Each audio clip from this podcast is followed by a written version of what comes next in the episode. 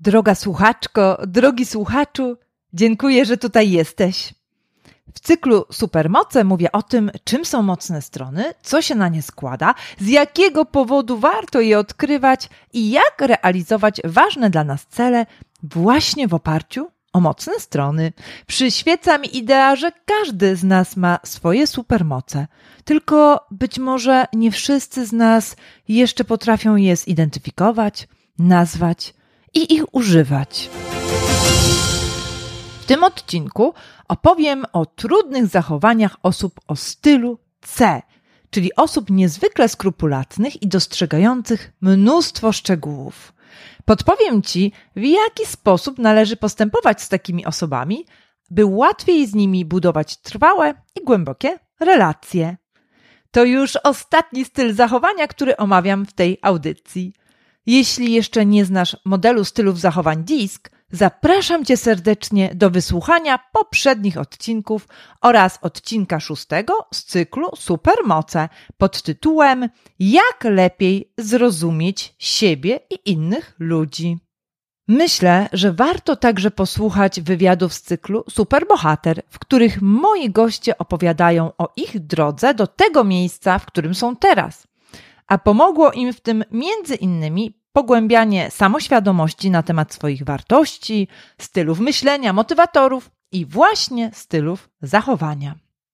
Dziś opowiem o tym, co zrobić, by zrozumieć i złagodzić trudne zachowania osób o stylu C. A może zauważysz podobne zachowania również u siebie? Chcę po raz kolejny mocno podkreślić, że moje główne przesłanie w tym cyklu jest takie: doceniajmy siebie i innych, a nie oceniajmy. Dodajmy literkę D do słowa oceniam, i wtedy wyjdzie nam przepiękne, wartościowe słowo doceniam. A zatem doceniajmy własne supermoce i doceniajmy je u innych, a naszymi słabszymi stronami mądrze zarządzajmy. Pomoże nam to budować relacje oparte na zrozumieniu oraz z większą wyrozumiałością podchodzić do zachowań, których być może u kogoś nie rozumiemy. Włóżmy wysiłek w to, by zrozumieć, co stoi za danym trudnym zachowaniem i jaką intencję ma dana osoba. Witaj w Akademii Grow Wings. To miejsce dla każdego, kto chce przystawić swoją drabinę do ściany, na którą warto się wspinać, czyli realizować cele w zgodzie ze sobą dzięki odkryciu swoich mocnych stron i wartości, bez tracenia czasu na bajki typu możesz wszystko i samo się zrobi. Prowadząca Klaudia Kałążna, jak nikt inny, pomoże Ci rozwinąć skrzydła oraz pokaże, jak przekuć wiedzę w działanie. Jeżeli potrzebujesz skutecznych narzędzi oraz szczypty inspiracji, by ruszyć z miejsca, to ten podcast jest właśnie dla Ciebie. I pamiętaj, od samego słuchania nic się nie zmienia, dlatego proszę, wdrażaj zdobytą wiedzę, czyli słuchaj i działaj. Dziś dowiesz się między innymi, z jakiego powodu niektórzy z nas stawiają wysokie wymogi sobie i innym i stają się czepialscy. Dlaczego niektóre osoby wytykają innym błędy i zamieniają się w trudnych do zniesienia krytykantów. Co kieruje ludźmi, którzy zaciekle się bronią i szukają kozła ofiarnego. Dowiesz się także, w jaki sposób udzielać informacji zwrotnej osobom, które wkładają dużo wysiłku w jak najlepsze wykonanie zadania oraz co zrobić, by współpraca z perfekcjonistami przebiegała bezboleśnie. Przygotuj proszę kartkę i długopis, bo podzielę się z Tobą wartościowymi informacjami i narzędziami. Przygotowałam też dla Ciebie transkrypt, który możesz pobrać w opisie do tego odcinka na mojej stronie internetowej www.klaudiakalazna.com ukośnik podcast. Pamiętaj, że możesz pobrać karty pracy w edytowalnych plikach PDF, zarówno do tego odcinka, jak również do poprzednich podcastów, w których mówiłam o modelu DISK, o stylach zachowań D, I oraz S, lub między innymi o zmianie krzywdzących nas przekonań, czy o pewnym nastawieniu, które rujnuje nam życie. Zapraszam Cię do skrzynki z narzędziami, której dzielę się z Tobą rozmaitymi metodami, dzięki którym możesz usprawnić swoje działanie. Czy znasz osobę, która wszystko, za co się zabierze, wykonuje bardzo dobrze i to za pierwszym razem? Bardzo denerwuje się, gdy tylko zauważy, że nie da rady wykonać czegoś idealnie lub widzi jakieś niedoróbki w swojej pracy. Może twój szef, może twój współpracownik lub twój partner frustruje się i staje się czepialski, gdy tylko widzi, że nie wykonujesz swojego zadania bezbłędnie?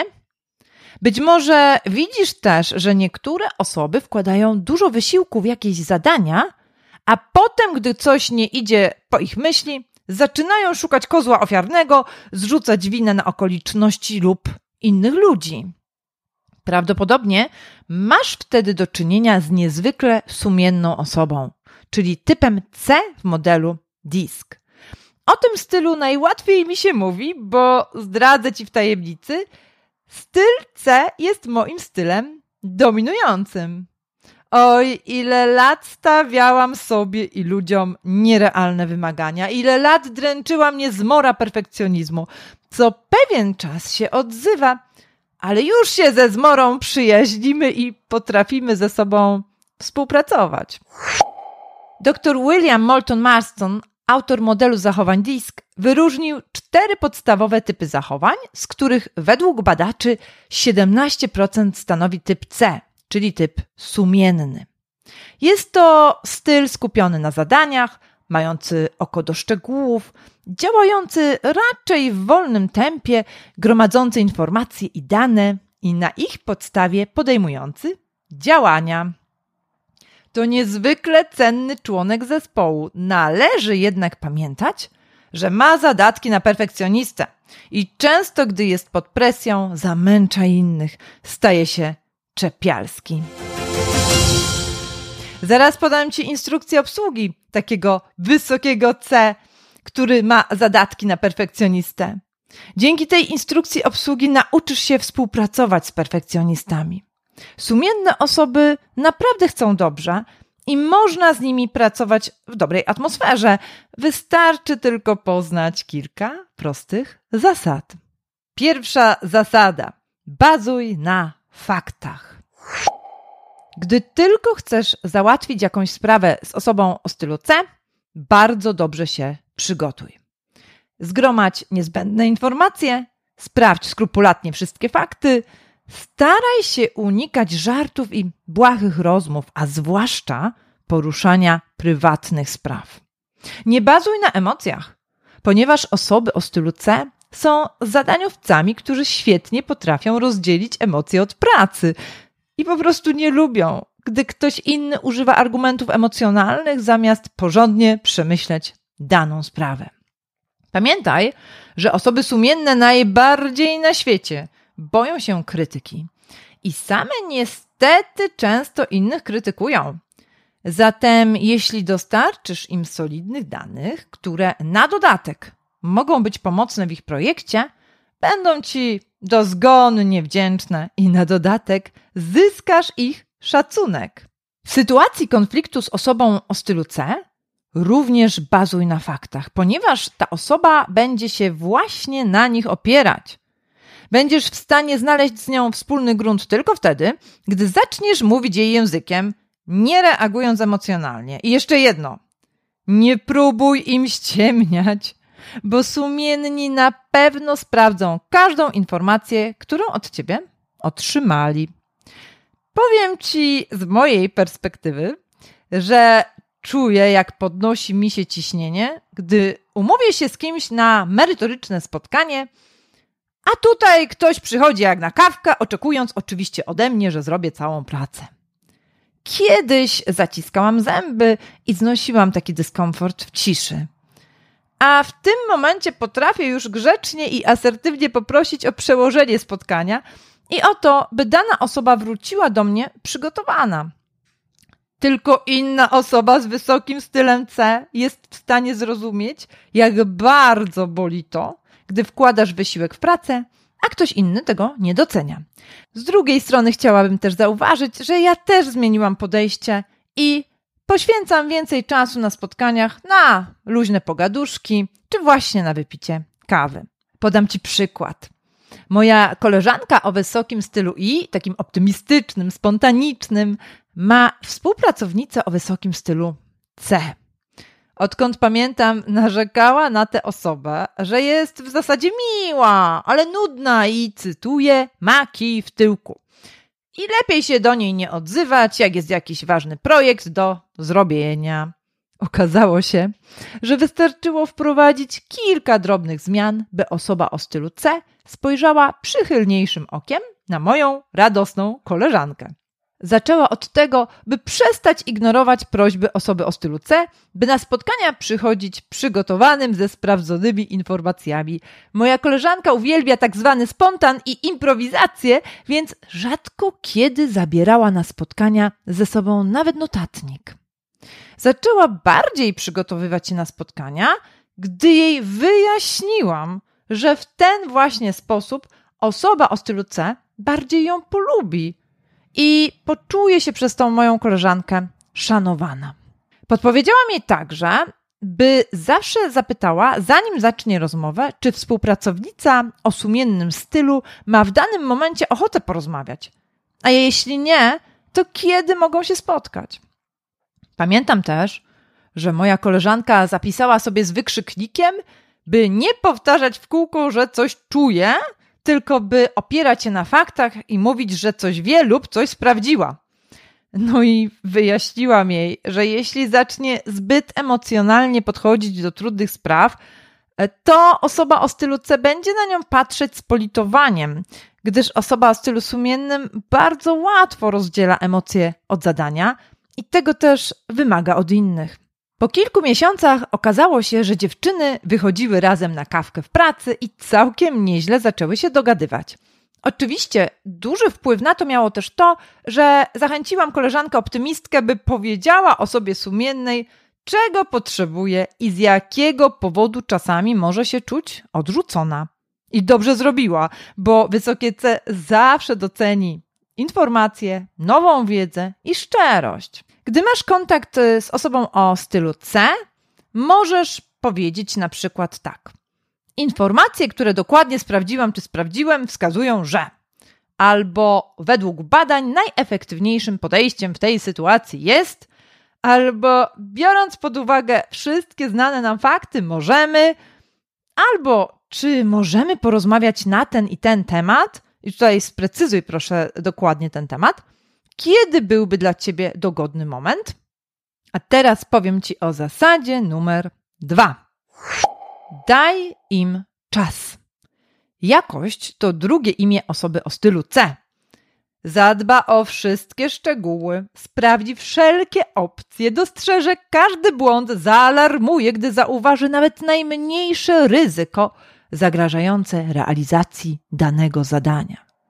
To ich supermoc i wiele projektów spaliłoby na panewce, gdyby nie sokole oko sumiennego, widzące wszystko to, co większość z nas by pewnie pominęła. Pamiętaj, że osoby o stylu sumiennym potrzebują czasu na to, by zgromadzić niezbędne informacje, na podstawie których mogą podejmować decyzje i rozwiązywać problemy. Daj im ten czas, nie poganiaj ich, nie przerywaj im w połowie wykonywania przez ich zadania. Z drugiej jednak strony pamiętaj, byście wspólnie wyznaczali konkretne terminy, ponieważ osoby o stylu C mają tendencję do zagrzebywania się w szczegółach i tracenia z oczu głównego celu. I znowu posłużę się przykładem, który znam najlepiej. Otóż miałam kiedyś szefa, który wiele rzeczy zaczynał naraz, a ja inwestowałam moją energię w jego pomysły. Po czym przychodził i zmieniał zdanie, wymyślając nowy projekt.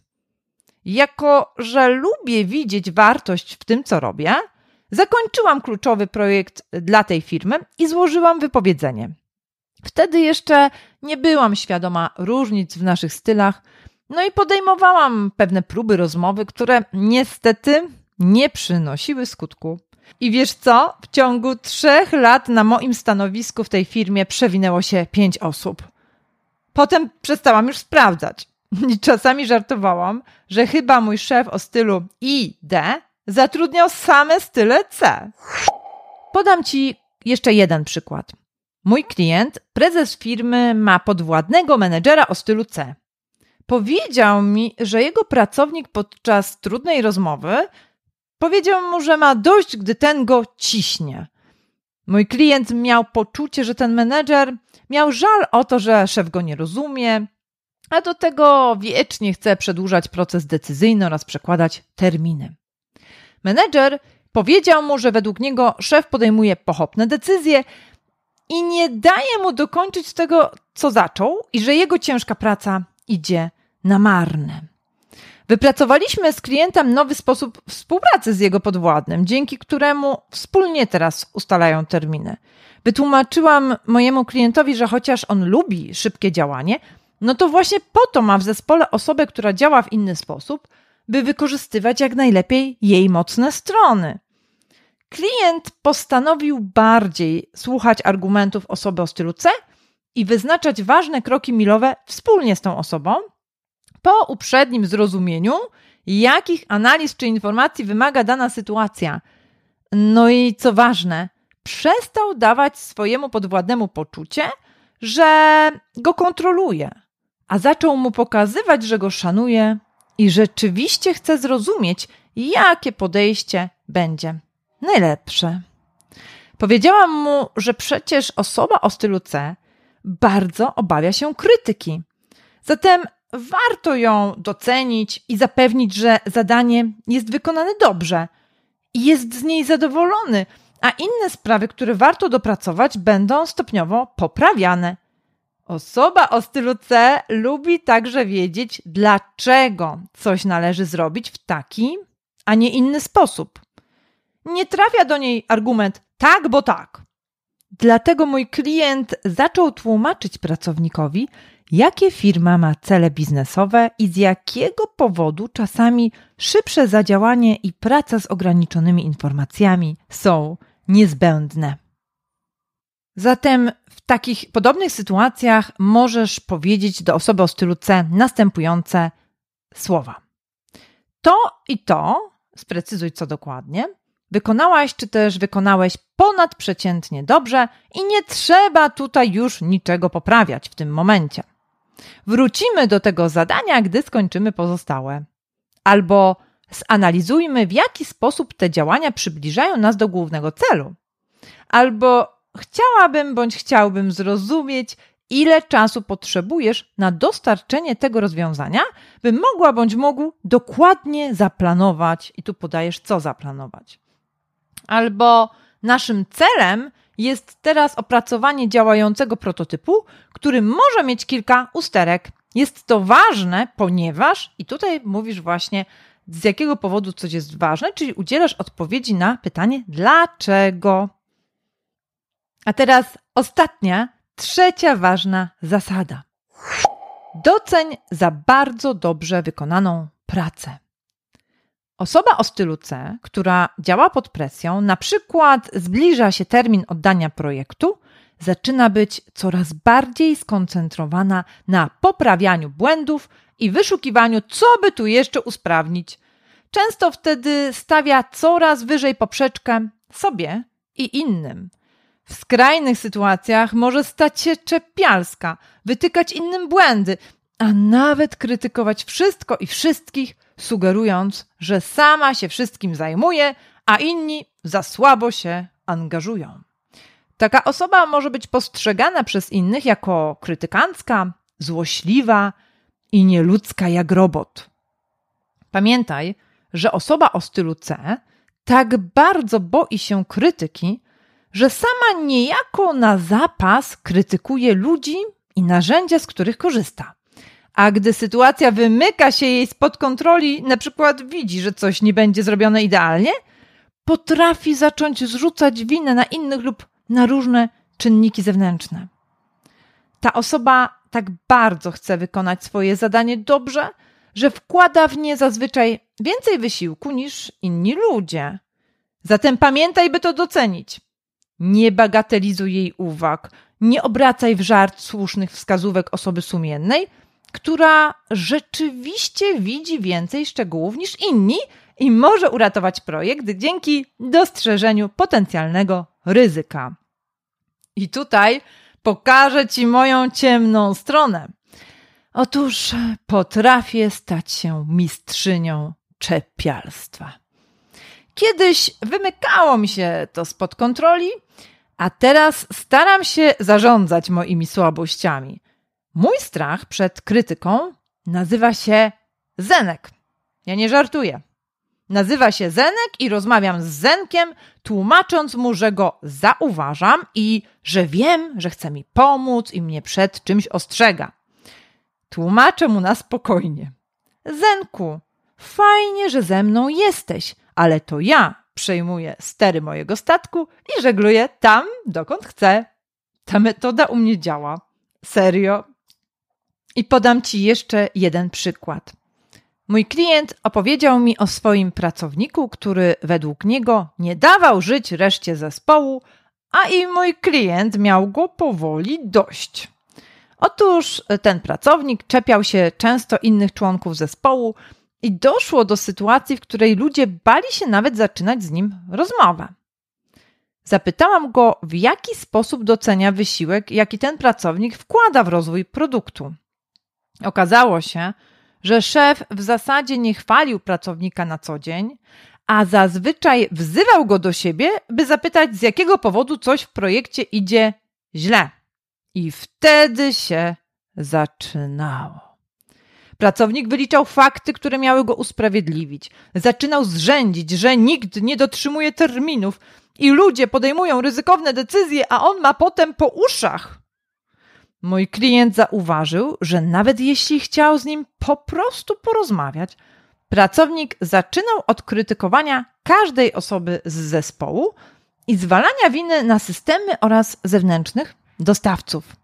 Podpowiedziałam szefowi, by zaczynał każdą rozmowę od pochwalenia pracownika za dotychczasową, dobrze wykonaną pracę oraz by starał się przekierowywać rozmowę w stronę szukania rozwiązań, a nie wiecznego skupiania się na problemie i szukaniu winnych. Trochę to zajęło, bo proces poprawy funkcjonowania zespołu wymagał pracy nie tylko z jedną osobą, ale ze wszystkimi jego członkami. Ale teraz zapędy perfekcjonisty zostały ukrócone, a on czuje się zrozumiany, wysłuchany i doceniony. Możesz powiedzieć do osoby o stylu C, na przykład: Widzę, jak dużo wysiłku wkładasz w to, by ten projekt był zrobiony jak najlepiej.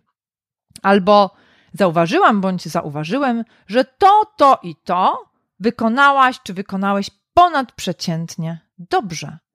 Widzę, że bez Twojej analizy mielibyśmy bardzo dużo problemów, bo. Albo możesz też powiedzieć: Wykorzystajmy Twoje niesamowite zdolności dostrzegania ryzyka i wyszukiwania informacji po to, by usprawnić to, co nie zadziałało. Albo dziękuję, że wskazujesz na sedno problemu. Zatem chcecie prosić o dokładną analizę tego, co trzeba zrobić, by to naprawić. Zatem podałam Ci kilka wskazówek, które mogą pomóc Ci lepiej współpracować z osobami o stylu C. Pamiętaj, że należy docenić jakość wykonanej przez nich pracy i to, że są mistrzami wprowadzania usprawnień. Mam nadzieję, że wykorzystasz tę wiedzę. Pobierz proszę karty pracy i dziękuję, że ze mną tutaj jesteś. I do usłyszenia w kolejnym odcinku. Jeśli zabierzesz dla siebie coś wartościowego z któregoś z odcinków tej audycji, jeśli coś cię sprowokuje do działania lub myślenia, daj koniecznie znać. Zostaw dla mnie komentarz w aplikacji podcastowej, w której słuchasz tego programu, i jeśli oczywiście ta aplikacja umożliwia zostawienie takiego komentarza. Napisz też do mnie wiadomość mailową, w której treść tego komentarza przytoczysz, żebym wiedziała, że to akurat ty jesteś autorką czy autorem tego komentarza. Spośród tych z Was, którzy podzielą się swoimi refleksjami, wybiorę co kwartał osobę, która otrzyma ode mnie badanie DISC-4D i dwugodzinną konsultację ze mną. Badanie to diagnozuje nasze style zachowania, style myślenia, wartości i nasze najgłębsze motywatory. W dużym skrócie, bardzo ułatwia życie i pomaga budować zdrowe relacje. Będę wdzięczna, jeśli napiszesz do mnie w komentarzu lub wiadomości mailowej, jakie tematy chciałabyś bądź chciałbyś, abym poruszała częściej w tej audycji.